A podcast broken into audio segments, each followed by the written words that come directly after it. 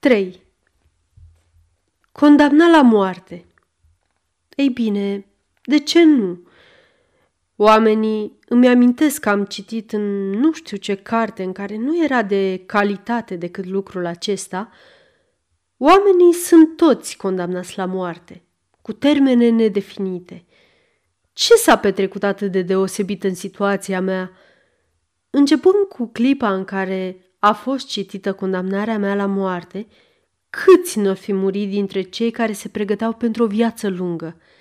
Câți nu mi-ar fi luat-o înainte, care tineri, liberi și sănătoși, așteptau să-mi vadă capul căzând în cutare zi, în plas de greve.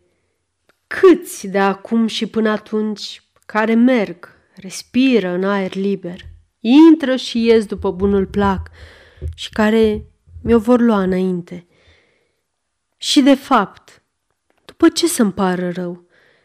Ziua sumbră și pâinea neagră a carcerei, gamela cu zeamă lungă, din hârdăul celor de pe galere, înjurătura adresată mie, cel pe care educația l-a rafinat, brutalitatea caraliilor și a temnicerilor, să nu vezi o ființă omenească care să te socotească vrednic de o vorbă și față de care am aceleași sentimente.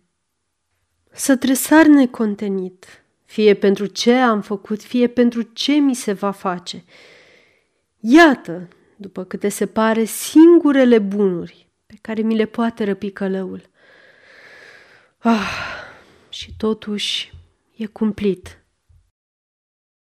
Aceasta este o înregistrare Cărțiaudio.eu. Pentru mai multe informații sau dacă dorești să te oferi voluntar, vizitează www.cărțiaudio.eu. Toate înregistrările Cărțiaudio.eu sunt din domeniu public.